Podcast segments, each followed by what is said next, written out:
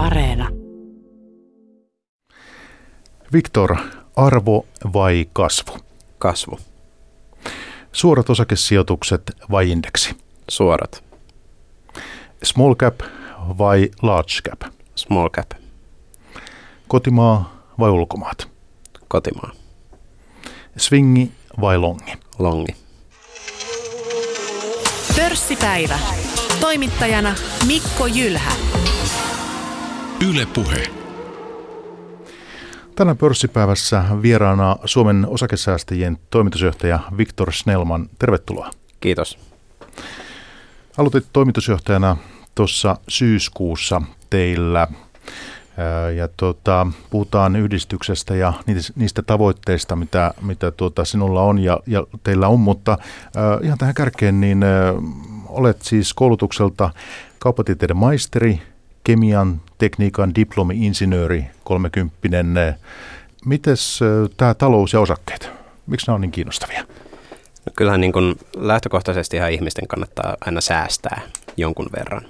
Ja se, että jos ihminen säästää, niin kannattaa niin kuin miettiä, että minkälaisessa, niin kuin, missä sä säästät ja miten sä säästät. Ja siinä mielessä osakkeet on kaikista houkuttelevin sijoitusmuoto mun mielestä, koska, tai säästämismuoto, koska siinä tuotto-odotus on suurin. Mutta tämä asuntosijoittaminen varsinkin on, tästä on tullut tämmöinen tota, erittäin suosittua. Joo, se kyllä pitää paikkansa.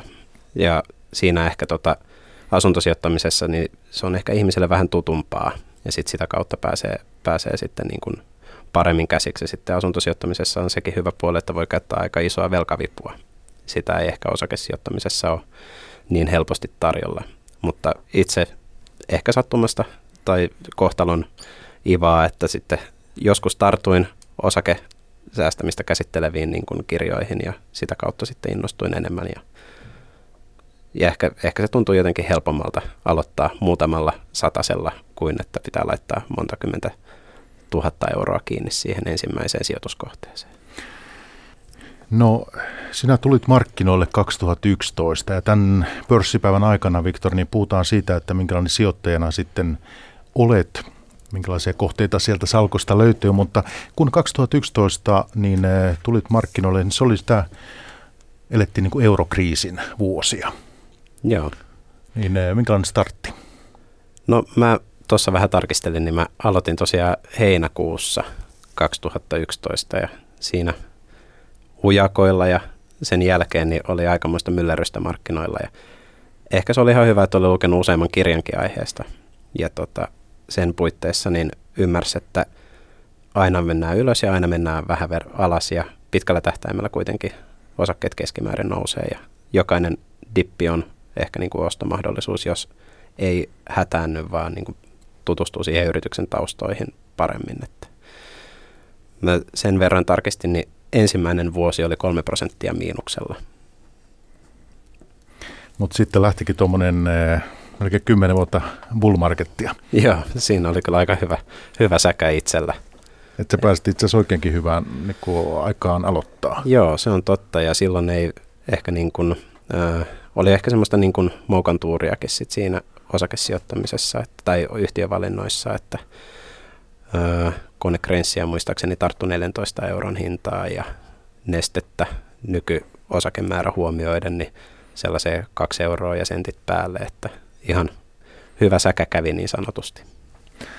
Entäs tämä korona-kevät, niin tämä on tietysti ne, jotka sitten uskalsi lähteä maalis-huhtikuussa tai senkin jälkeen, koska eihän kurssit nyt ihan heti kaikkien yhtiöiden kohdalla sitten kuitenkaan niin nopeasti tota, lähtenyt sitten siinä elpymään, niin tota, saavat tietysti rohkeimmat aikamoisen startin. Se on ihan totta. Ja sitten jos on vielä ostanut ne osakesäästötilille ne osakkeet, niin sitten on saanut aika tosi hyvät verottomat tuototkin sitten tässä matkalla, että rohkea rokansyö ja silloin kun kaikki muut pelkää, niin silloin ehkä kannattaa olla itse hanakasti ostamassa ja sitten kun kaikki muut on hirveän niin kuin innoissaan ostamassa osakkeita ja on semmoinen niin kuin liian hyvä tunnelma markkinoilla, niin sitten kannattaa ehkä olla vähän varovaisempi. Ja tämähän on tietysti nyt yksi, mikä on vähän kaikkien huulilla, että missä vaiheessa me nyt 2020 joulukuussa ollaan. Sitä ei moni tiedä, sitä absoluuttisen oikeita vastausta, mutta ehkä jos miettii sitä, niin kuin, että onko nyt hyvä, hyvä aika aloittaa sijoittaminen tai hyvä aika aloittaa säästäminen, niin kyllä. aina on hyvä aika aloittaa säästäminen. Se, että laittaako kerralla kaikkia rahoja kiinni, niin se on sitten toinen asia, että mieluummin aja, ajallisesti hajauttaen lähtisi liikkeelle. Että. Tai sitten jos miettii, että jos on jo osakemarkkinoilla, niin sitten voi olla hyvä tarkistaa sitä omaa sijoitussuunnitelmaa, että mitä sen puitteissa pitäisi tehdä. Ja jos ei ole sijoitussuunnitelmaa, niin sitten kannattaisi aika nopeasti sellainen tehdä. Ja olen huomannut, että kun uutisia ja otsikoita on selannut tässä vuoden aikana, niin monet ovatkin aloittaneet. Että nyt on eh, suomalaisia osakesijoittajia, jos puhutaan siis suorista omistuksista. Rahastot tietysti sitten vähän erikseen vielä, mutta että liikutaan ihan ennätystasoilla. Joo, ja se on tosi ilahduttavaa, että selkeästi tuossa tota, mä viime viikolla vähän tarkastelin Euroclearin, eli entisen arvopaperikeskuksen asiakasdataa, jonka he julkaisevat tilastoja nettisivuillaan, niin tota, tarkastelin niin kuin sijoittajamääriä ja vaikuttaa siltä, että tässä tämän vuosikymmenen aikana on eletty semmoista vaakalentoa niin kuin yksityissijoittajien lukumäärässä. Ja sitten tuossa vuodenvaihteessa, kun lanseerattiin tämä osakesäästötili, niin sehän ampas nousuu se sijoittajien määrä, että saman tien on tainnut tulla niin kuin tämän vuoden aikana noin 100 000 lisää ja lähestytään sitä miljoonan rajaa aika niin kuin aggressiivisesti. Että mun tulkinta tästä voisi olla sitten ehkä se, että jos on verokannustin, niin sitten ihmiset tekevät järkeviä asioita. Ja kyllä kai niin toi osakesäästötili on yksi varmasti syy siinä, mutta että sit muutenkin keskustelua on tullut paljon lisää ja on nuoria, nuoria niin kuin teilläkin on nuoret osakesäästäjät ryhmä esimerkiksi teillä mm. ja tämän tyyppistä aika paljon. Että, ja tietysti kun takana on näin hyviä vuosia, pois lukien tietysti tämä korona, koronavuosi tässä ollut ihan täysin omansa, mutta että nousu tietysti ruokkii. Joo, se on näin, että siinä vaiheessa kun ö, on pitkä semmoinen nousumarkkina, niin usein se se niin kuin houkuttaa ihmisiä aloittamaan, että kaverit ympärillä tienaa rahaa osakkeissa tai indekseissä ja sitten se vaikuttaa hirveän helpolta ja tämmöiseltä, niin kokeillaan itsekin ja tullaan sitten osaksi sitä niin kuin sijoittajien yhteisöä, joko, joko niin kuin kavereiden avustuksella tai sitten pankin avustuksella tai niin ihan itseoppineesti. Nytkin on ollut näitä kuumia tota, aloja, haippeja, voisikaan sanoa. Eli kannabisosakkeet on ollut yksi tämmöinen tosi suosittu viime vuosina, paljon puhetta, paljon kirjoitusta ja sitten eh, ihan viime aikoina vetyosakkeet. Oletko itse tarttunut esimerkiksi vetyosakkeisiin? En ole. Mä en ole tutustunut niihin kovin paljon tarkemmin ja niin kun, ehkä tämmöisenä niin kemian tekniikan diplomi-insinöörinä, niin voisi niin mulle jotenkin on tullut tämmöinen tunne, että niin kuin vedyn tuottaminenhan ei ole mitään niin kuin rakettitiedettä, että sä tarvit vettä ja sähköä karkeasti, mutta sitten se niin kuin vedyn markkina, niin mihin vetyä käytetään, niin sehän on tosi moninainen. Ja sitten mä en ihan vielä tiedä, että mihin sitä vetyä aiotaan niin kuin käyttää isossa mittakaavassa ja paljon.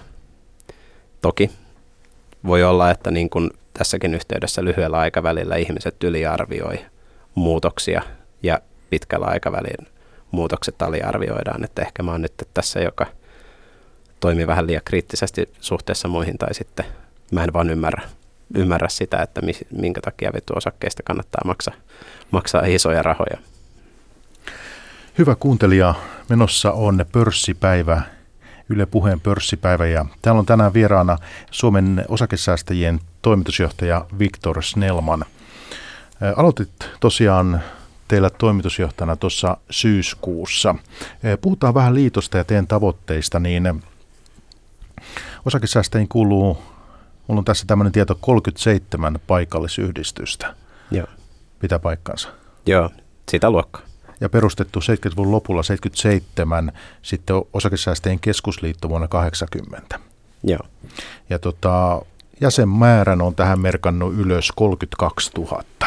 Joo, ja tässä itse asiassa siihen on tullut ainakin 100, 100 henkeä vielä lisää, että koko aika kasvetaan. Mutta että jos me tuossa vähän sivuttiinkin, että tämä on aika suosittua hommaa tämä osakesijoittaminen Suomessakin nykyisin, tai suosittua ja suosittua, mutta ainakin sen suosio on kasvanut, niin se, että minkälaisia tavoitteita sinulla esimerkiksi on jäsenmäärän suhteen, koska sinähän niin potentiaalia varmaan voisi olla. Joo, Ja sanotaanko näin, että Suomessa kun lähestytään sitä niin kuin miljoonan osakesäästäjän niin kuin, tai osakesijoittajan rajaa, niin toi 32 000 ja rapet päälle, niin kyllähän siinä niin kuin tilaa olisi kasvulle, että siihen voitaisiin laittaa ykkönen eteen tai nolla perää. Mutta mä oon ottanut henkise, henkiseksi tavoitteekseni tuplata meidän jäsenmäärän ensi vuoden loppuun mennessä. Että hyvin ollaan nyt sen, sen osalta niin kuin saatu ainakin, ainakin niin kuin suunta ylöspäin, mutta pitäisi ehkä vähän kovalla, kovemmalla kulmakertoimella vielä edetä. 100 prossaa year on year. Joo, tuommoinen tuplausnopeus, jos onnistuisi, niin sitten se olisi aika ää, ihan vaan pari vuotta, että ollaan saatu sitten toi koko Suomen, Suomen osakesijoittajat niin kuin tavoitettua. Niin, jos puhutaan, että osa, osakemarkkinoiden historiallinen keskituotto on siinä 7-9 prosenttia, niin, niin, niin. Tota, tässä ei tämmöiseen nyt tyydytä. Joo, tämä olisi aika niin kuin ten sitten niin sanotusti parissa vuodessa. Että. No mites, toi on tavoite tuplata ensi vuoden loppuun mennessä. Miten sä näet tehdä? No semmoinen, mitä mä oon huomannut, niin meillähän niin on tosi uskollisia jäseniä. Me toisin sanoen me palvellaan meidän niin kuin jäseniä niin hyvin, että ei ole koettu tarpeeksi erota. Ja useimmiten niin kuin, se on nimenomaan niin kuin ihmisen ikääntymisestä johtuva tai kuolemasta johtuva niin kuin tämä eroaminen. Kun me laitetaan vaikka niin kuin noin 5 miljoonaa suomalaista riviin ja sitten kysytään satunnaisesti heiltä, että oletteko kuullut tällaisesta niin kuin yhteisöstä, niin osa on varmaan kuullut ja osa ei ole kuullut, mutta mä luulen, että meillä niin kuin ehkä se viestin saaminen niin kuin ulos, että kaikkien tietoisuuteen tai niiden sijoittajien tietoisuuteen, joita tämmöinen niin kuin toiminta kiinnostaisi, niin tota, siinä on vielä ehkä vähän tekemistä ja harjoittelemista, eli kommunikaatio ulospäin siitä, että mitä me tehdään ja keitä me ollaan ja miksi kannattaa liittyä. Ja tuossa ennen haastattelua sellaisenkin jotain, jotain tota, tai ennen kuin tässä tavataan, niin sellaisia jotakin lehtiartikkeleita sinua on niissä haastateltu ja tuota, sen jälkeen kun aloitit tuossa, niin yksi ymmärsin näin tavoitte sinulla onkin, että lisätä yhteiskunnassa niin, kun vuoropuhelua näistä asioista, omistamisesta ja säästämisestä tämmöistä olla niin kuin enemmän debatissa mukana. Kyllä.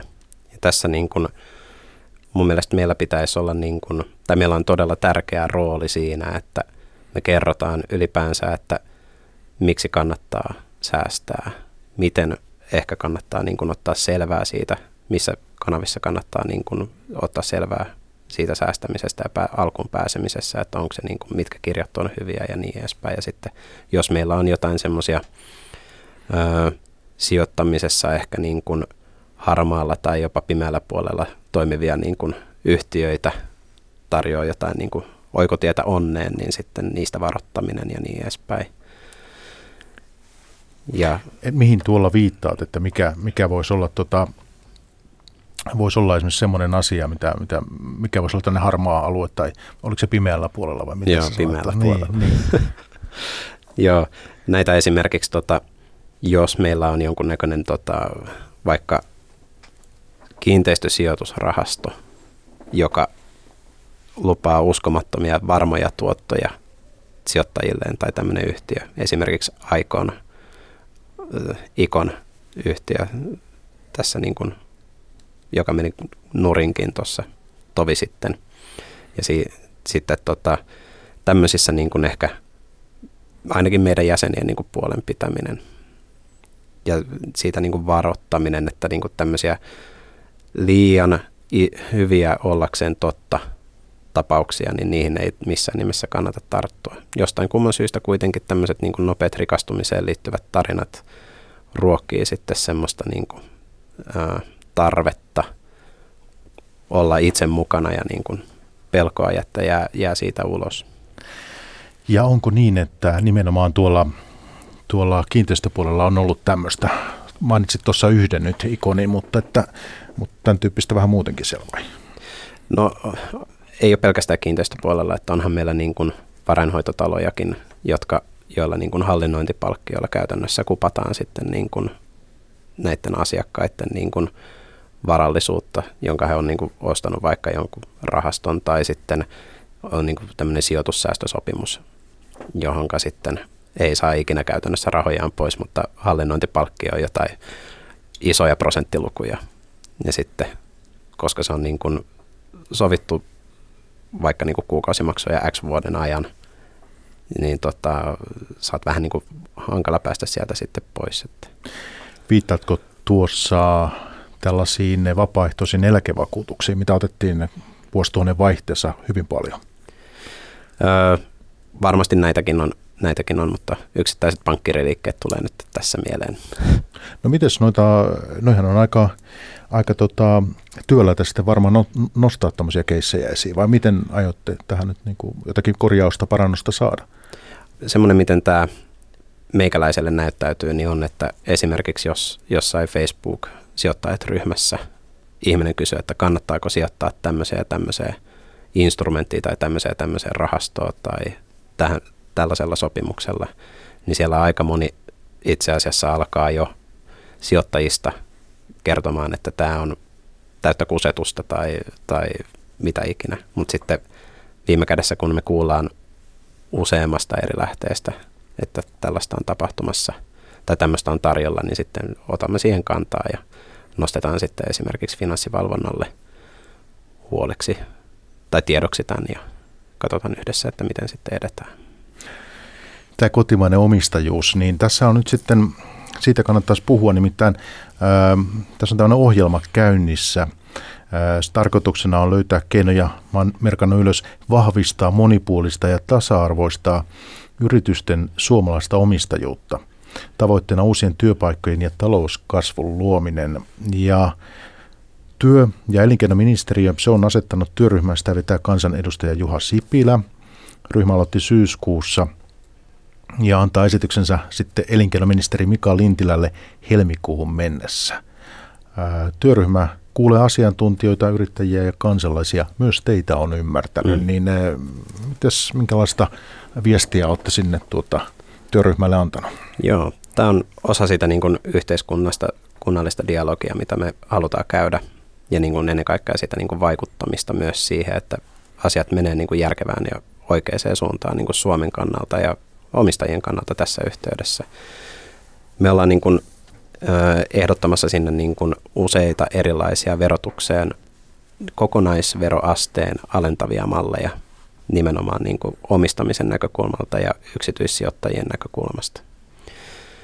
Ja sitten sen lisäksi niin kuin siellä tullaan myös niin kuin ehdottamaan esimerkiksi, että osakesäästötilille voitaisiin niin kuin ostaa osakerahastoja tai indeksejä tai esimerkiksi niin kuin osakkeiden merkintäoikeuksia, koska tällä niin kuin, esimerkiksi tämmöisellä, niin kuin, nythän sinne voi ostaa vain suoria osakkeita, mutta jos sä pystyisit ostamaan niin kuin indeksejä, niin sä saisit niin kuin hajautuksen siinä samalla, jolloin tai vaikka osakerahastoja, niin sä saisit niin kuin hajautusta siinä samalla ja se olisi niin kuin ehkä kaikille hyväksi.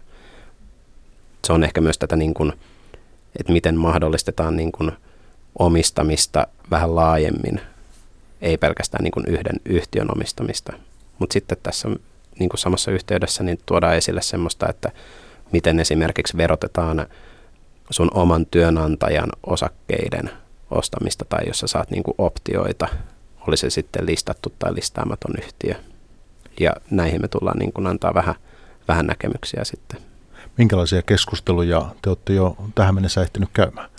Me ollaan keskusteltu paitsi niin kuin osan jäsenistöstä kanssa, niin myös niin kuin hallituksen ja eri tota, asiantuntijoiden kanssa näistä. Ja vielä on työ vähän kesken. Että Mutta se, että suhteessa tähän niin työryhmään, Aa. mitä Sipilä siis vetää, niin on, minkälaisia tapaamisia on ollut? Öö, vielä? Se, miten tämä niin kuin Sipilän työryhmä on edennyt, niin he on niin kuin tehnyt asiantuntijakuulemisia tässä syksyn, syksyn mittaan. Ja sitten on aikaisemmin ollut tämmöisiä niin kuin kiertueita yksittäisillä paikkakunnilla, esimerkiksi Oulussa ja Vaasassa. Ja siellä esimerkiksi meidän puheenjohtaja on pitänyt selkeän esityksen ja ilmeisesti tota, ainakin nämä virkamiehet, joiden kanssa olen keskustellut, niin piti sitä erittäin niin kuin hyvänä esityksenä, että miten omistajuutta ja verotusta tulisi kehittää. Ja sitten tämän työryhmän kanssa pitäisi päästä, ää, esitys pitäisi tulla helmikuuhun mennessä, eikö Joo, näin? Joo. Kyllä. Vielä aika kiireellisellä aikataululla pistetään toi niin kuin homma kasaan, mutta tämä on tärkeä asia, jolloin pitää se, se aikataulu ollakin aika, napakka.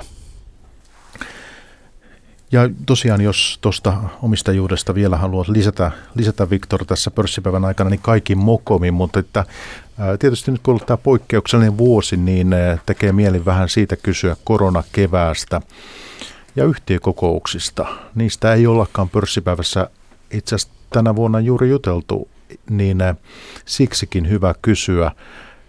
Poikkeukselliset olot ja etänä tässä on kaikenlaista yritetty sitten tehdä ja saada aikaa. Miten tämä yhtiökokouspuoli, niin miten hyvin etäkäytännöt mielestäsi toimii? Tämä on todella ajankohtainen ja tärkeä asia. Siinä tota, nyt kun me mietitään niin sitä yhtiökokousta, niin on tavallaan kaksi asiaa, mitä, mitä pitäisi miettiä. Toinen on se, että miten sä pystyt harjoittamaan sun oikeuksia omistajana, eli käytännössä äänestämään asiakohdista – ja toinen on sitten se, että miten sä pystyt osallistumaan sinne niin kuin kokoukseen, oli se sitten etänä tai voisiko sanoa livenä. Ja se, että miten sä pystyt seuraamaan sitä kokousta. Se, että niin kuin nyt tässä keväällä ja tässä itse asiassa syksyllä, kun on ollut ylimääräisiä yhtiökokouksia, niin osa yrityksistä on vedonnut koronaan siinä, että ö, ei pystytä niin kuin, ö, tai ei sallita fyysistä osallistumista, että se osallistuminen pitää tehdä asiamiehen välityksellä, joka ehkä niin kuin vaikeuttaa sitten sen niin kuin omistajan oikeuksien ja tiedonsaantimahdollisuuksien niin kuin toteuttamista. Eli ei pysty niin kuin haastamaan sitä johdon tai hallituksen esitystä tai kyseenalaistamaan tai saamaan niin kuin sitä tietoa askarruttaviin kysymyksiin. No ymmärrän tämän nyt niin, että, että tässä jotakin niin kuin ongelmia näet, mutta että kuinka merkittävä tämä nyt on. Tietysti poikkeuksellinen vuosi kun on takana, niin, niin voidaan ehkä toivoa ainakin, että 2021 voitaisiin tavata sitten vapaammin. Onko tässä mm. jotain pysyvämpiä jälkiä? Ymmärränkö näin? No kyllä tässä niin kuin vähän vaikuttaisi semmoisia niin kuin ennusmerkkejä olevan, että yritetään tehdä tästä niin kuin pysyvä käytäntö.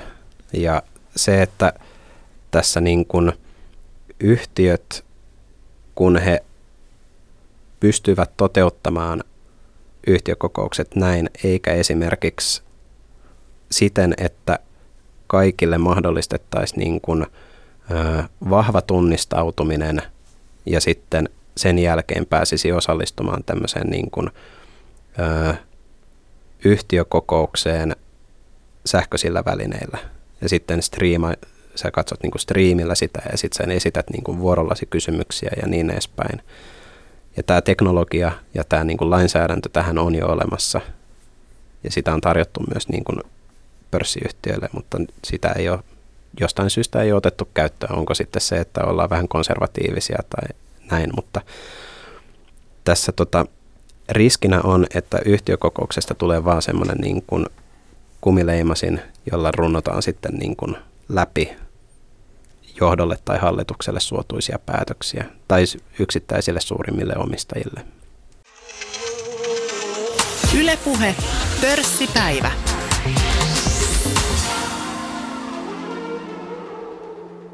Hyvä kuuntelija, tänään eh, pörssipäivässä vieraana Suomen osakesäästäjien toimitusjohtaja Viktor Snellman. Ja nyt kun ollaan tässä jo hyvä matka juteltu, niin mikä varmaan kuuntelijoita kiinnostaa on se, että minkälainen olet itse sijoittajana?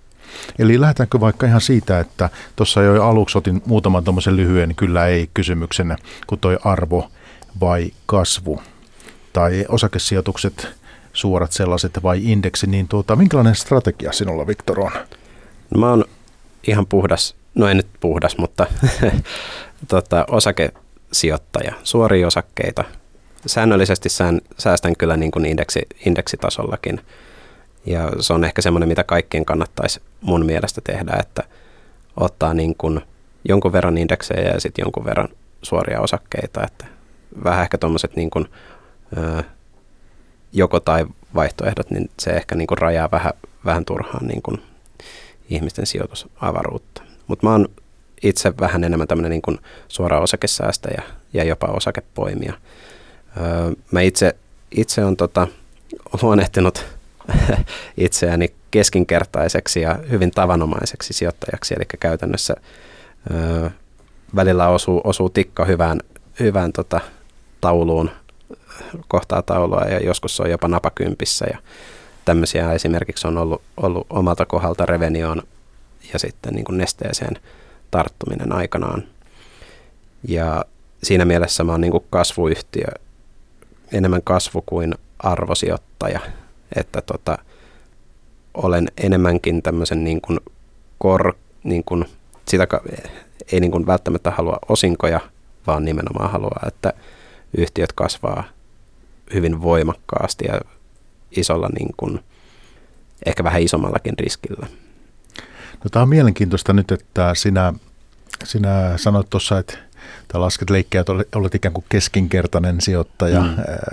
jossakin määrin, niin se, että kuitenkin sit suorat osakesijoitukset kiinnostaa, että jos nyt sitten ajattelisit, että keskituotto riittäisi, niin, niin kuitenkin lähdet sitten tavoittelemaan jotain. Mitä suorat osakesijoitukset, minkälaisia asioita ne sitten kuitenkin antaa? Niin kyllähän se niin kuin suora osakesijoitus, niin sä pystyt niin kuin siinä valitsemaan, että minkälainen se niin kuin yhtiö on, johon sä sijoitat. Jos miettii, että niin kuin haluaa keskituoton, niin sitten indeksit ja ETF esimerkiksi on hyvä tämmöinen niin keino siihen. Toki allekirjoittanutkin hakee ylituottoa. ja kyllä mä oon sitä saanutkin, vaikka mä luonehdin itseni keskinkertaiseksi. Ja se, että mä oon taidoiltani ja tiedoiltani keskinkertainen, niin se on ehkä, ehkä se tavallaan niin täytyy vähän täsmentää. Että siinä mielessä, ja mä teen ihan kaikki samat virheet, mitä kaikki muutkin sijoittajat on joskus tehnyt, että siinäkin mielessä mä oon hyvin tavanomainen yksilö. No puhutaan niistä vielä, mutta että se, että jos miettii sun strategiaa, niin onko se miten vuosien aikana esimerkiksi muuttunut? Aloitit 2011. Joo, silloin 2011 niin mä aloitin enemmänkin tämmöisenä niin kuin arvosijoittaja näkökulmalla ja se ehkä johtuu siitä, että sattui sellaisia kirjoja luettavaksi 2011, 12, 13, jotka niin kuin käsittelee arvosijoittamista, mutta sitten, sitten tota, kun on alkanut niin kuin, kokemusta karttua ja, ja ehkä niin kuin, seuraamaan tietynlaisia yhtiöitä ja niin kuin, kun on osunut oikeaan tietyllä al, niin kuin tavalla, niin sitten tavallaan rupeaa monistaa sitä tapaa. Ja siinä mielessä ehkä enemmän semmoinen niin kasvusijoittajan näkökulma on sieltä sitten tuonut. Että mä oon käytännössä, no ehkä voisi myös sen verran sanoa, että verotuksen näkökulmasta, niin mä oon hyvin aggressiivinen holdaaja. että tota, Revenio ja Neste on niin kuin mun salkun suurimmat kaksi, kaksi suurinta osaketta ja siellä tota, olisi vähän hölmää tässä vaiheessa ruveta niitä myymään, varsinkin kun itse asiassa ne on vielä todella voimakkaan kasvun yhtiöitä ja niin edespäin. Että.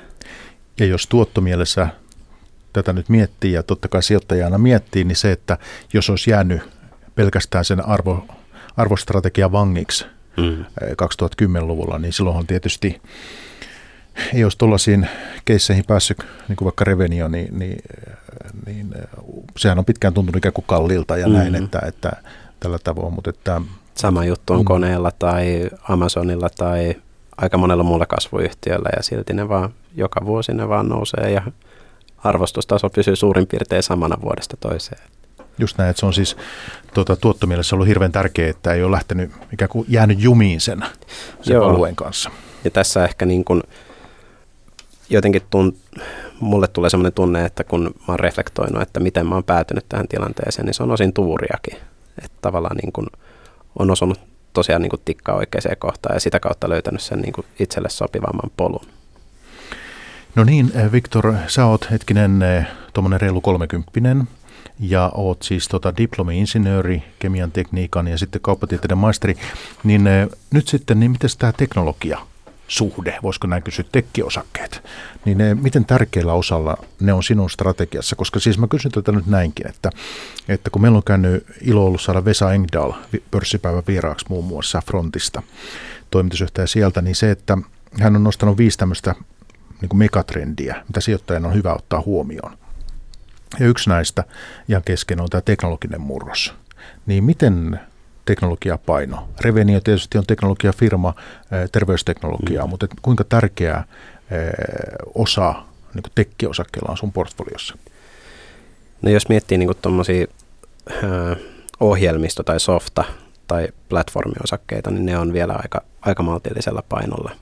Et siinä ehkä niin kuin tunnistan sen, että mä en ymmärrä kaikkea siitä niin kuin liiketoimintalogiikasta ja siitä, niin kuin, että miten se arvo muodostuu, niin sen, senkin puitteissa niin on päättänyt ehkä niin kuin pysyä sitten vähän semmoiselle itselle ymmärrettävämmissä niin kuin kokonaisuuksissa. Ja toisaalta jos me mietitään niin kuin teknologiaa niin kuin laajana käsitteenä, niin sitten esimerkiksi Nesteelläkin on tämä uusiutuva teknologia, joka tuo heille semmoista niin kuin selkeää kilpailuetua ja pitkällä ja lyhyellä aika, aikavälillä, mutta sitten myös se, että pystyy niin kuin laajentaa sen saman teknologian puitteissa eri tuotekategorioihin, niin tavallaan niin kuin mietitään sitten tuommoista, että mitä se teknologia tavallaan tässä yhteydessä on, että onko se niin kuin, puhutaanko me softasta vai puhutaanko me osaamisesta. Ja puhutaanko vai viitataanko tässä yhteydessä teknologialla platformiin, No platform on yksi, mutta vaikka niin tämmöisiä, no vaikka Apple kotimaasta, mm.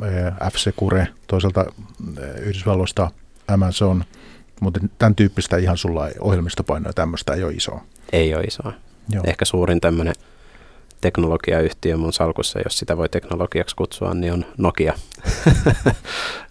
Et siinäkin mielessä on hyvin, hyvin tyypillinen suomalainen sijoittaja, että pakko omistaa Nokiaa. Teillä varmaan muuten liit, liitossa, niin mikä mahtaa olla jäsenistön, niin kuin, kuinka moni omistaa Nokiaa? Varmaan aikamoinen. Onko tullut koskaan puheeksi, että kuinka meillä, moni siellä? Meillä säännöllisesti tehdään sijoittajabarometria kaksi kertaa vuodessa. siellä niin kuin ei suoraan kysytä, että mitä osakkeita omistaa, vaan kysytään, että mitkä on kiinnostavimmat osakkeet tällä hetkellä. Niin Nokia on siellä niin kuin säännöllisesti top 10. Että No yhtiöllä on äh, nyt sitten ollut, ollut, kaikki tietää, vaikeuksia on riittänyt ja nyt sitten uusi toimitusjohtaja laittaa taloon järjestykseen. Sulla luottoa Nokiaan sitten on kuitenkin? No jonkun verran pakkohan sitä on olla. Sun Nokia on hirveän tärkeä. Mä ehkä myös pidän, pidän niistä osakkeista kiinni muistuttaakseni, että siellä on semmoinen pieni punainen rivi, joka sanoo, että sä olet tehnyt virheen, että muista mikä se virhe on, äläkä tee sitä uudestaan. No mikä on ollut se opetus siinä? Siinä ehkä tota, jos nyt lähtee niin miettimään taaksepäin, niin on, että – siellä ei ehkä sitten kuitenkaan päästy siitä kulttuurista irti, että hyväksytään virheet ja niin myönnetään ne. Et jos me katsotaan, että mitä Lundmarkki on tehnyt, niin sehän on, hänhän on niin kuin alkanut vähän niin kuin puhdistaa pöytää ja myöntänyt, myöntänyt että niin kuin tässä ollaan niin kuin tässä ekosysteemiajattelussa tai että niin kuin, uh, en, front to end tai niin kuin kaikki niin kuin se uh, asiakkaan tarvitsemat asiat tarjotaan, niin se on ollut niin kuin huono ajatus ja niin kuin lähtenyt tutkimaan sitä kokonaisuutta uudestaan. Ja mä nyt en Nokiaa niin aktiivisesti enää seuraa, että tietäisin mitä kaikkea siellä on tapahtunut tai mitä, mitä on tuleman pitää uudella, uudella strategialla. Että se on semmoinen niin kuin osta ja unohda osake mun, mun salkussa tällä hetkellä. Ja siinä vaiheessa, siinä vaiheessa kun tota, siellä rupeaa asioita, hyviä asioita tapahtuu, niin mä luulen, että se näkyy kyllä sitten kurssissa aika hyvin. Ja ehkä mä salaa odotan, odotan myös sitä, että joku iso, isompi toimija ostaa yhden kuukauden kassavirralla sen pois pörssistä. Ja tuohan on tuo 5G ja kaikki siihen liittyvät, se on tuollainen titaanien taisto, että siellä kyllä mm. sitten vastuskin on hyvin kova.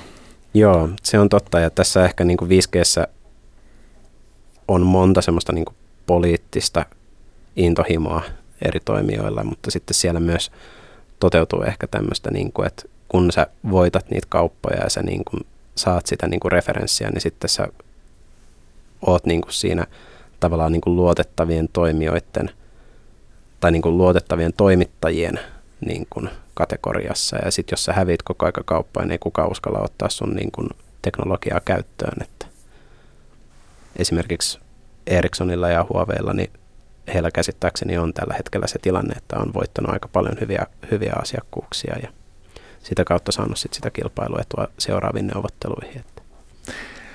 Sitten tuota, tällainen, eh, minkä olet lehtiartikkelissa ottanut kanssa eh, esille, niin eh, mikä ei mennyt sitten ihan niin kuin toivoit, oli tämä Sino Agrofood. Eikö tämä ollut siis tämmöinen hetkinen kiinalaistaustainen? Joo, se on Vai? yhdysvaltalaisessa tai jenkkipörssissä oli listattuna tämmöinen niin kuin, ö, kiinalainen ö, kala kautta äyriäistuotanto teknologiaa tarjoava yhtiö, jolla oli myös omaa tuotantoa. Eikö ne kasvattanut siis äyriäisiä tämän, tämän, Joo, tämän, tämän heillä oli semmoinen kiertovesiallasteknologia, joka oli ö, jossain määrin niin kuin uusi ja sitten sen avulla pystyy, pystyy tekemään niin kuin edullisesti kala- ja äyriäisproteiinia niin kuin kasvaville Kiinan proteiinimarkkinoille. No sä lähdit tähän sitten mukaan, vuosi oli jotain, Mä oon halunnut hirveästi unohtaa tämän koko keissin. Mä lähdin, lähdin, jos mä nyt jotain, jotain muistelen, niin puhutaan ehkä jostain 2015 hujakoille. mutta on sikäli oleellista keskustelua minusta, että koska jos suoria osakesijoituksia lähtee tekemään, niin harvapa meistä niissä aina onnistuu. Se on just näin ja mulla tuossa niin ne virheet, mitä mä tein, niin oli, että ensinnäkin mä niin kuin ostin kurssi, kun se kurssi laskee, niin mä ostin lisää.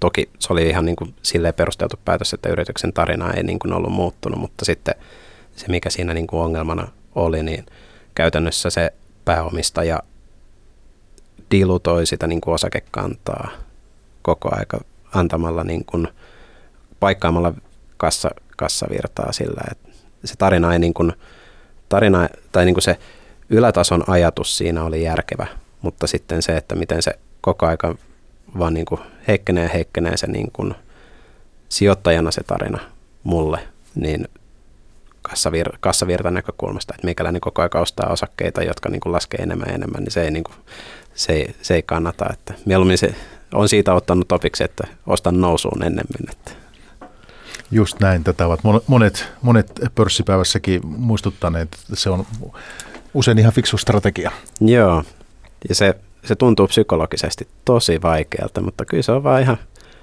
kannattanut esimerkiksi Revenionkin kyydissä olla ja ostaa vaan lisää koko aika. Että Mutta sen verran vielä tässä, tästä, tästä Sino Agrofood yhtiöstä, eli, eli tota, jos puhutaan vähän mittakaavasta, että pääomalle, mitä sillä tapahtuu ihan niin kuin prosentuaalisesti, ja sitten se, että tota, onko tämä yhtiö vielä niin kuin olemassa? Mulla tuhoutui käytännössä koko pääoma, mitä mä siihen, siihen laitoin kiinni. Ja mä vielä hölmä menin myymään Wärtsilääkin jostaakseni tätä lisää, että siinä niin tuli korkojen kerran oppirahat sitten, sitten maksettua. Ja en ole kyllä tarkastellut, että onko tämä yritys enää olemassa, mutta jossain vaiheessa katoin, niin puhutaan, puhutaan edelleen niin kuin senttiosakkeesta. Ja se mikä, se, mikä tässä vielä niin kuin loi uskottavuutta siihen tarinaan, niin oli, että siihen tuli pohjoismainen hallituksen jäsen ja johtaja. Ja sitten se rinnakkaisen listattiin Osloon. Että tavallaan niin kuin siinä uskottavuustekijä oli niin kuin jossain määrin kohdalla, että tämä ei ole semmoinen tyypillinen kiinalaishuijaus, jos näin voisi sanoa. Edelleen vähän niin kuin harmittaa, mutta ne on, ne on hyvä, hyvä, hyvä ottaa niin kuin oppirahat Just näin, tostakin. Että just näin. Mikä tänne, tota, lyhyesti vielä, niin mikä tämän opetus sinulle oli? Joo, kyllä tässä on niin kuin useampi opetus. Yksi on ehkä se, että niin kuin älä osta putoavia puukkoja tai niin kuin laskevia osakkeita, ellei siinä niin kuin fundamentit ole kunnossa. Ja sitten jos pörssi on lainausmerkeissä väärässä, niin sitten sit kannattaa ostaa lisää. Tai jos se niin kuin fundamentti siellä taustalla on ehyt. Sitten toinen on se, että kannattaa ehkä niin kuin olla tosi varovainen, kun menee niin kuin, ö, toisen markkinan pörssiin. Ja varsinkin, jos siinä on tota, ö, yrityksen hallituksessa ja johdossa on sellaisia niin kuin tekijöitä, jotka, jotka tavallaan niin voisi miettiä, että on, on niin kuin riskejä.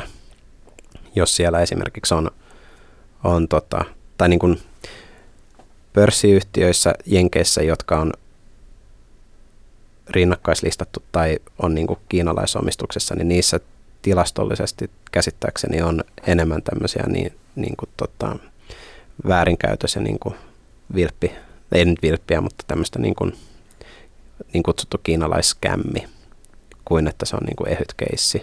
Niin tavallaan ottaa ehkä niin kuin taustoista sitten vielä paremmin selvää, että siellä, siellä niin kuin Jenkeissä niin kuin niin kutsuttu OTC-markkina ei ole niin hyvin reguloitu kuin meillä esimerkiksi Pohjoismaissa. Et ehkä tuossa niin tuli myös ne niin kuin ulkomaan oppirahat maksettua, että siinä ei kuitenkaan niin, kuin niin paljon ollut sellaista niin analyytikkoseurantaa, joka olisi voinut, voinut myös niin kuin varotella siitä. Että siinä, siinä mielessä niin kuin varo, mun mielestä analyytikoilla on tärkeä rooli myös siinä, että he vähän niin kuin ohjastaa sit siinä, että kannattaako johonkin osakkeeseen tarttua vai ei. Et meillä niin kuin Pohjoismaissa muutoin on niin kuin todella hyvin, hyvin asiat tämän osalta. No, laput on löyty laitaan jo aikoja sitten, eikö niin? Tappiot on realisoitu. Niin, koska hyvä sijoittaja ei jää sitten että tota, jumiin tällaisiin, koska näitä jokaiselle meille sattuu, niin katsotaan vähän, mitä sulla on uusia poimintoja siellä. Huomasin lehtiartikkelista, missä se nyt olikaan, oliko Karon pörssissä vai missä, niin äh, Smart Eye. Joo, tämä on tämmöinen ruotsalainen yhtiö, joka tekee niin kuin, voisi sanoa niin kuin tämmöistä kuvan tunnistusteknologiaa, joka liittyy esimerkiksi autoihin, että miten autot olisivat itsestään ajavia jatkossa ja niin edespäin. Että mielenkiintoinen tämmöinen tota, ö, yhtiö, jolla vaikuttaisi olevan tämmöisiä niin kuin kilpailuetuja siinä niin kuin niitä, heidän omassa teknologiassaan ja sitten, sitten vielä niin kuin on voittanut useita tämmöisiä niin kutsuttuja design winnejä eri autovalmistajilta. Silmän liikkeitä seurataan ja tota, tosiaan autoteollisuudessa, tämä on ymmärtääkseni kuitenkin liikevaihdoltaan aika pienen kokoluokan yhtiö. Joo, se pitää paikkansa. Onko tämä alle 10 miljoonaa vaihtanut vuodessa 2019? Mm, mä en ole ihan varma siitä. Et sanotaanko näin, että tutustuin, tutustuin tähän niin kuin keissiin sitä kautta, että paljonko siellä niin kuin, ö, pohjalla voisi olla niin kuin näistä design kautta sitä niin kuin laskutettavaa tuloa sitten tulevaisuudessa. Tämä on vähän enemmän semmoista niin kuin spekulatiivinen sijoitus kuin sellainen niin kuin, äh, ihan, ihan fundamentteihin perustuva sijoitus. Joo, tämä osui silmään joko tuolta karonpörssistä tai sitten arvopaperista. Kun Saattaa olla arvopaperi.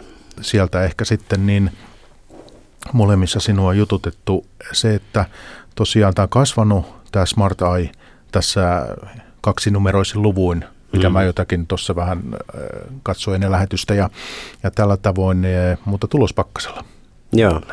Että tämä on tosiaan nyt sitten kasvukeissi, tämä jos siihen uskoo. Tosi, tosi vahva kasvukeissi ja sitten ei ole iso, iso määrä rahaa kiinni, että se täytyy pitää mielessä, että niin kun virheitä saa tehdä ja samoja virheitä ei saisi tehdä kahta kertaa. Tai jos tekee, niin perustelusta syystä. että tässä, tota, tässä yhteydessä niin mä vähän otan ehkä semmoista niin spekulatiivista riskiä ja maustetta sinne salkkuun. Ja toistaiseksi se on muistaakseni 8 prosenttia plussalla, että ei, ei nyt mitään niin kuin kymmenkertaistujaa vielä ole luvassa, mutta sitten jos suunnitelmat onnistuu ja alkaa niin kuin tulla noita tota, tilauksia sitten enemmän, niin sitten se voi, voi kymmenkertaistua tai sitten se voi mennä kaikki ihan pieleen ja tota, laskea 100 prosenttia. Että. Ja pörssipäivän kuuntelijalle huomauta sen, että täällä ei sijoitusvinkkejä anneta, se ei ole tämän, tämän ohjelman tarkoitus, mutta keskustellaan toki siitä, mitä vieraat ovat tai mitä vierailla omissa salkuissaan mm. on ja tällä tavoin. No, tässä on muutamia nimiä tullut nyt sitten, että mihin olet sijoittanut, niin mitä näiden lisäksi voisit vielä nostaa tähän esille? Mikä on viimeisin hankinta? Onko se tämä Smart Eye? Pitää tarkistaa. Tässä tulee tehtyä niin kuin noita niin kutsuttuja swingejä aika säännöllisesti, että tota, mulla aika moni osake on semmoisia, että mä niin kuin ostan ja pidän, ja, mutta sitten jotkut osakkeet on semmoisia, että mä otan sieltä sitten semmoisen niin 10 prosentin nousun muutamassa viikossa, jos se vaikuttaa olevan niin kuin, ää, aliarvostettu tai, tai siinä on jonkunnäköinen erikoistilanne esimerkiksi. Nyt mä merkkasin Nordnetin osakkeita, kun Nordnet listautui ja myin sen heti ensimmäisenä pörssipäivänä sitten pois salkusta. Että siellä tuli semmoinen pieni, pieni tuotto sitten. Ja se vaikuttaisi itse asiassa olevan toi Nordnetti edellinen, edellinen tota, ostosalkkuun ja näin. Ja oliko siellä joku nimi näiden, näiden lisäksi vielä, missä olet niin kuin longina? Tuleeko mieleen? Tuommoinen, mitä mä oon ostanut tässä niin kuin koronasyksyllä, niin yksi on tikkurilla. Siinä mulla ajatuksena oli, että se tota, nousee, kun on ihmiset laittanut niin kuin, öö, kämppiä uusiksi ja, ja tota, mökkiä vaikka talviteloille tai jotenkin, mutta tuntuu siltä, että nyt on ehkä vähän tämmöistä myös niin kuin sektorirotaatio ilmapiirissä, että, tai niin kuin ilmassa, että tota, tämmöiset niin kuin defensiiviset osakkeet, niin niitä, niitä vähän niin kuin ruvetaan vähän hyljeksimään ja sitten ostetaan vähän aggressiivisemmin sitten syklisempiä osakkeita. Että. Tämä sektorirotaatio on tässä ollut yksi semmoinen, kun on erilaisia sijoituspodeja tässä kuunnellut ja videoita katsellut, niin siitä on ollut puhetta, mutta se on mulla sikäli jäänyt vähän auki, että kuinka relevantti termi se on, koska kuitenkin hyvin paljon niin tämä teknologian murros, mistä me, mekin aikaisemmin puhuttiin, niin muuttaa niin monta toimialaa, on niin keskeinen ikään kuin ajuri. Niin, niin mä siksi on vähän mielessäni kysynyt, että onko tämmöinen sektorirotaatio, että kuitenkin lisäarvosta niin paljon luodaan siellä teknologian puolella. Niin, tässä tavallaan jos me mietitään, mikä se sektorirotaatio tarkoittaa, niin se on, että niin kuin, ää, eri markkinatoimijat ottaa varoja pois joistain niin kuin sektoreista, oli se sitten justi kaupan ala tai, tai niin edespäin, ja sitten siirtää kohti semmoisia, niin kuin, jotka ko- uskotaan, että on seuraavia nousijoita. Ja tässä eräs, eräs pankki vastikään niin kuin uutisoi, että heidän asiakkaallansa – on havaittu tämmöistä sektorirotaatiota ja on myyty keskoa, mutta ostettu Nordea, Outokumppua ja Metso Autotekkia. Ja sitten toisaalta, jos me mietitään niin kuin tämmöisiä hyvin hyvässä kilpailuasemassa olevia niin kuin esim. teknologiayhtiöitä, niin eihän niille tule käymään niin kassavirroille mitään. Että se käytännössä, jos sinne kohdistuu myyntipainetta, niin se todennäköisesti johtuu siitä, että varoja vaan niin kuin siirretään sektorista toiseen. Että pitkällä tähtäimellä kuitenkin nämä niin kuin pörssikurssit noudattaa sitten sen niin kuin yrityksen fundamentteja. Tässä alkaa pörssipäivä vähitellen tulla maaliin. Mua kiinnostaisi kuitenkin pari juttua vielä kysyä. Se, että minkälaisia informaatiolähteitä itse hyödynnät? Katsotko paljon verkosta vaikka sijoitusaiheisia, talousaiheisia videoita? Mitäs Twitter? Mitäs blogit, mitä kaikkea hyödynnät? Mä itse seuraan tota, käytännössä mä luen talouselämää, arvopaperia, viisasta rahaa. Ne on niinku printit, jotka, jotka niinku liittyy sijoittamiseen meikäläisellä. Sen lisäksi mä hyödynnän aika paljon niinku Twitterissä esiin tulevaa informaatiota ja siellä linkattavia niinku uutisia. Ja sitten mä seuraan myös niinku, ää, Inderesin alustalla käytäviä keskusteluja sekä Inderesin näitä niin kuin analyysejä.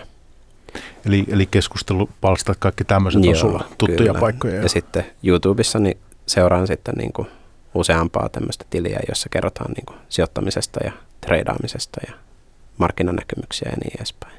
Mä koitan luoda niin kuin useasta kanavasta semmoista kokonaiskuvaa ja joskus onnistuu ja joskus ei onnistu. Mutta olen itse sitä mieltä, että parhaimmillaan tuommoiset foorumit voi tarjota hurjan paljon tuota, mielenkiintoista tietoa yhtiöstä. Yksi tämmöinen ihan legendaarinen ketju oli aikanaan kauppalehdessä, muistan kun elettiin finanssikriisiä ja siellä puhuttiin silloisesta M-reaalista. Mm.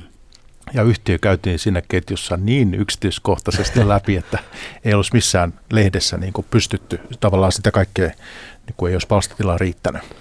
Joo, toi on erinomainen pointti, että tuossa ehkä niin kuin mä tuon myös niin semmoisen, tota, tai niin kuin otetaan positiivisen kautta, että tämmöinen niin kuin, ö, parviäly tai niin kuin joukkoistettu tiedonjalostus ja tiedon hankinta, niin sehän on tosi arvokasta. Ja sitten samaan hengenvetoon täytyy sanoa, että jos ei ole itse hereillä, niin saattaa käydä niin, että tavallaan siellä sitten, kun on, varsinkin jos on anonyymejä palstoja, niin sitten voi olla, että siellä väärinkäytöksille on otollinen maaperä, ja varsinkin jossain niin kuin pienissä osakkeissa, mutta ehkä tämmöisessä merkittävässä osakkeessa, niin kuin M-reaali aikanaan on ollut, niin tota, tällä on aika pieni, pieni riski sitten kuitenkin, että siellä varmaan niin kuin aika hyvin tämä niin kuin joukko moderoi itse itseään sitten, että Joo, ja tietenkin täytyy aina kritiikki pitää mukana Totta ja harkinta noissa hommissa. Lähtikö toi sinun muuten palstaa ideasta?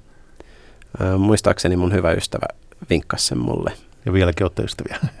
Joo, toistaiseksi ollaan. Hän on yksi parhaista ystävistä ja todennäköisesti kun kuuntelee tämän jakson, niin tulee paljon palautetta. Mutta miten se, tässä on joulukuu nyt sitten jo hyvässä vauhdissa. Puhutaan joulupukkirallista, tammirallista. Miten sä tämmöisestä ajattelet tai näistä? Nämä on mielenkiintoisia tämmöisiä, niin kuin tilas, jos voi sanoa tilastoanomalioita, jotka niin kuin vuodesta ja to, toiseen koit, niin kuin aika hyvin pitää paikkansa. Ja mä vastikään olen lukenut Petri Ukkolan pörssi-ilmiöitä kirjan, jossa käydään niin kuin läpi ilmiöitä pörssissä ja siellä puhutaan viikonpäivä ja niin edespäin näistä ilmiöistä. Sitten mä katsoin, että mikä siellä tota, on ollut, ollut tota, joulu, joulukuussa, niin tota, niin kuin tämä joulupukki tai tammirallista kirjoitusta, niin Jenkeissä esimerkiksi joulukuussa, tää, tässä hänen aineistostaan, niin 70 kappale, noin 70 kappaletta nousukuukausia ja laskukuukausia noin 25 kappaletta. Tammikuussa 60 nousuja 35 laskua karkeasti. Et niin kun siinä jos haluaa niin kun, äh, ihan vaan niin kun tilastojen perusteella lyödä vetoa, niin noin semmoinen tota, 60-70 prosenttia todennäköisyys olisi, että niin kuin aina joulutammikuussa nousee osakkeet karkeasti. Petri olikin pörssipäivässä vieraana tuossa syksyllä ja se löytyy Areenasta, mutta että entäs, entäs tällaiset isot teemat, mitä tässä on ollut nyt elvytystä paljon ja, ja tota, erilaisia huolia. Nyt sitten tietysti korona tässä päällimmäisenä, niin äh, uskallatko ja uskaltaako sijoittaja tässä nyt osakkeissa sitten pysyä? Niin, tämä on hyvä kysymys. Loppuuko elvytys koskaan? Et tavallaan tässä ehkä ihmisiä on viimeiset vuodet niin kuin ehdollistettu siihen, että jokainen dippi on ostopaikka. Et keskuspankki tulee aina, aina apuun jossain vaiheessa. Että, ja jos se otetaan se niin kuin elvytys yhtäkkiä pois, niin sitten ehkä yhteiskunnassa tapahtuu kaikenlaista muutakin huolta, että sitten ei, ei enää niin pörssikurssit ole se niin tärkein asia sitten siinä. Että tämä on, tämä on eriskummallinen tilanne, jota ei opetettu kauppalle, ei tuolla kauppiksen niin kuin kursseilla, että miten tässä, tässä tota, kannattaa tehdä. Että mun on vaikea sanoa muuta kuin, että jokainen päivä on hyvä, hyvä päivä niin kuin aloittaa osakesäästäminen ja älä laita kaikki rahoja kerralla likoon. Että. Mutta hemmetin hyvä kysymys, että miten tämä niin kuin elvytys sitten, onko se elvytys, joka, joka meidät niin kuin sitten lopulta tuhoaa vai onko se se, joka meidät lopulta sitten pelastaa, että tuleeko tässä nyt niin kuin joku hyperinflaatio vai, vai ei, että tätä nyt ei tunne kukaan oikein tietävän. Niin ja yksi, mikä on myös tavattoman mielenkiintoinen se, että jos lähtisi purkamaan tätä inflaatiota vähän osiin, että esimerkiksi nyt sitten jos miettii asuntoja, niin hyvillä paikoilla me tiedetään, mikä se hintakehitys on ollut halutulla alueella. Toisaalta hyvät yhtiöt ovat erittäin kalliita sitten kanssa, että tämä, tämä polarisaatio tässä, mm. missä on merkittävä, mielenkiintoinen teema, mikä varmaan antaa niin kuin jatkoa silmällä pitää paljon aihetta pohdintoihin. Joo, ja mä luulen, että tämmöiset niin keskinkertaiset tavanomaiset sijoittajat, niin kuin minä, niin me ei oikein hahmotetakaan, että kuinka paljon tässä on semmoisia niin keskinäisiä riippuvuussuhteita eri, eri niin kuin toimijoiden tota, tekemisillä ja sitten mit, niin edespäin. Että. Mutta sä aiot ainakin kuitenkin tässä, ymmärrän tämän nyt niin, että pysyä markkinoilla, että olet kaikkia lyömässä laitaa. Pakkohan se on pysyä. Jos, jos tämä nousu vaan jatkuu ja jatkuu, niin tota, mä jään niin kuin hirveästä noususta paitsi ja sitten jos jos tässä lähdetään laskemaan, niin jokainen dippi on ostopaikka, että mun, mun on vaikea, vaikea myöskään niin kuin siinä mielessä niin kuin lähteä myymään tai keventää salkkua, että siinä tavallaan, jos mä niin kevennän esimerkiksi niin voitolla olevia osakkeita, niin verot siitä tulee realisoi niin kuin maksettavaksi, mutta mulla ei ole mitään takeita siitä, että niin kuin, ö, osakkeiden niin kuin kurssit laskee tai mitenkään tämmöistä. Ja sitten jos haluaa ostaa niin kuin jonkunnäköisen niin kuin optiolla jonkinnäköisiä niin kuin suojauksia salkkuun, niin siinäkin ehkä mulla ei ole semmoista niin kuin informaatioetua verrattuna sitten liikkeelle, optioiden liikkeelle laskijoihin, että niin kuin mä jäisin siinä mitenkään voitolle. Että parempi olla vaan niin kuin mukana kyydissä ja liipasin sormi ehkä niin kuin normaalia herkemmällä. Ja se, että tulevaisuuden maailma, mikä se ikinä onkaan tämän koronan toivottavasti tässä nyt hellittäessä vähitellen rokotukset ja muut, niin, niin eh, sielläkin on niitä menestyjiä sitten kuitenkin. Että kaikkihan ei ole tässä kärsinyt. Tämäkin on hyvä muistaa, että vaikka monet yritykset ja tietysti valitettavasti yksilötkin on, mutta että Joo, näinhän se on, että jos me mietitään, niin kuin, että tuossa kun tuli noin niin kuin rokoteuutiset eetteriin, niin kyllähän siinä niin kuin lentoyhtiöiden osakkeet ampas kovaan nousuun ja ää, risteilijäyhtiöt Jenkeissä esimerkiksi ää, Caribbean Cruises vai CCL, Caribbean Cruise Line nous, lähti nousee ja Suomessa esimerkiksi Finnair ja tapahtuma tämä tota, tuottaja Rush Factory, niin kovia nousuja. Et siinä niin kuin, mielessä tavallaan niin kuin, voiko olla tässäkin yhteydessä vähän niin kuin, totta, että ö, pörssi ennakoi reaalitaloutta noin vuoden eteenpäin, että onko vuoden päässä västä jouluna, niin tota, päästäänkö me välipäivällä esimerkiksi lämpimään sitten Finnaarin siivillä niin kuin uudeksi vuodeksi vai, vai mikä on sitten se niin kuin totuus, että jos olisi kristallipallo, niin olisi paljon rahaa tilillä. Nyt on aika kiittää, hei. Tänään on ollut vieraana Suomen osakesäästäjien toimitusjohtaja, tuore sellainen Viktor Snellman. Aloitit tuossa toimitusjohtajana teillä niin syyskuussa. Oli ilo, Viktor, että pääsit käymään meillä. Kiitti. Kiitos kutsusta. Täällä oli mukava olla. Ja tota, hyviä swingejä 2021. Kiitos. Aggressiivista holdailua swingeillä. Pörssipäivä. Toimittajana Mikko Jylhä. Yle Puhe.